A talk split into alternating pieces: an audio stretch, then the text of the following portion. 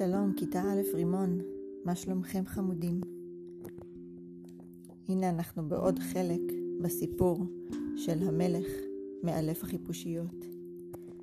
בפעם הקודמת סיפרתי לכם איך כל החרקים וכל החיות הקטנות הזהירו את אורפאו רגע לפני שהקיר הערובה התמוטט.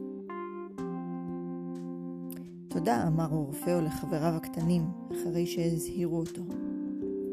דרך החור שבקיר בא במעופה העורב, אשר שכן בערובה. הוא החל לנפנף בכנפיו אל מול האבנים שנפלו, ולחטט ביניהן במקורו ובציפורניו, כאשר הוא צווח כל הזמן, הטבעת שלי, אבן האודם שלי, הטבעת שלי. אורפאו הוריד את מנורת העורבה מהוו שלה, ובעוד הוא מחזיק אותה קרוב, החל להשליך לרצפה אבן אחר אבן מהמיטה שנמחצה. עד שלבסוף הגיע אל קן העורב שנמחץ והיה שטוח כמו חביתה. בתוך הקן נצץ משהו אדום כמו גחלת לוהטת. אורפאו הרים את החפץ הנוצץ והחזיק אותו קרוב אל המנורה. זו הייתה אבן אודם גדולה, משובצת בתוך טבעת זהב קטנה.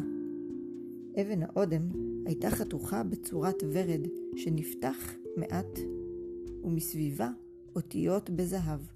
היה חרוט השם רוזל. היא שלי, או אורפאו, היא שלי, צווח העורב, כשהוא עף בקפיצות ומנסה לתפוס אותה במקורו. מתי החלו עורבים לענוד טבעות? שאל אורפאו. וממתי שמך רוזל? רוזל היא נסיכה, סיפר לו העורב. היא הניחה את הטבעת על יד חלונה הפתוח בזמן שרחצה את ידה, והדבר הבא שידעתי הוא שעפתי הביתה עם הטבעת במקור שלי. הטבעת שייכת לנסירה, עורב, ולא לך, אמר אורפאו. עליך להחזיר אותה מיד. אוכל לשים את הטבעת על עדן החלון שלה, כאשר איש אינו מסתכל, הציע העורב בתקווה. לא, אמר אורפאו בתקיפות, כיוון שאז אולי יאשימו מי שהוא חף מפשע. עליך להחזיר את הטבעת לידיה שלה, של הנסיכה. הם ימלקו את צווארי, יערפו אותו, הילל העורב. או אורפאו, אתה אבי ואימי, החזר אתה את הטבעת למעני, את הצוואר שלך הם לא יערפו. וכך הסכים אורפאו להחזיר את הטבעת אל הנסיכה. הוא יצא עם שחר, כאשר הוא משאיר מאחוריו את הבקתה הרעועה שלו, כפי שהייתה, עם החור הגדול שנפער בקיר. לקראת צהריים הגיע אל שערי עיר המלך, ובעוד שהוא עושה את דרכו בכיוון ארמון המלך, תוהה מדוע אינו פוגש שום נפש חיה. אך בכיכר, אשר לפני הארמון, הוא ראה אנשים עומדים קרובים זה לזה, כמו גבעולי תירס בשדה. אנשים הצטופפו בכל החלונות הגבוהים, ולא היה אחד בתוך ים האנשים אשר לא הפנה את פניו כלפי הארמון. אורפאו היה כה גבוה, עד שכשעמד על קצות אצבעותיו ומתח את צווארו, יכול היה לראות מעל כל אותם ראשים. ומה שראה היה שורה ארוכה של רוכבים, לבושים בצבעים ססגוניים, כמו ציפורי תוכי. נכנסים דרך שערי הארמון, בין שתי שורות של משרתים, שהיו לבושים כולם בשחור לבן, ועמדו והשתחוו כמו פינגווינים. מי אלה? שאל אורפאו אדם בחלון שמעליו. הלא הם נסיכים שהיום מחזירים את הטבעת של הנסיכה, צחק האיש. האם יכול להיות שהנסיכה איבדה כל כך הרבה טבעות? התפלא אורפאו. לא, רק אחת, השיב לו האיש, כשהוא עדיין צוחק קלות. אבל מי שימצא את הטבעת, יתחתן עם הנסיכה, ויהיה למלך אחרי המלך.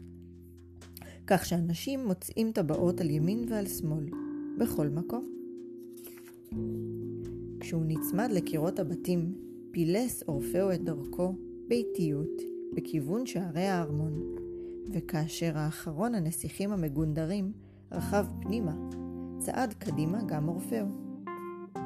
למראה דמותו, הגבוהה והרזה כגבעול, ובלבוש מעיל איכרים וסבך שיער פרוע, בקצה ראשו, שנראה כמו קן של עורב, נשמע קול גדול של צחוק מתגלגל בקהל.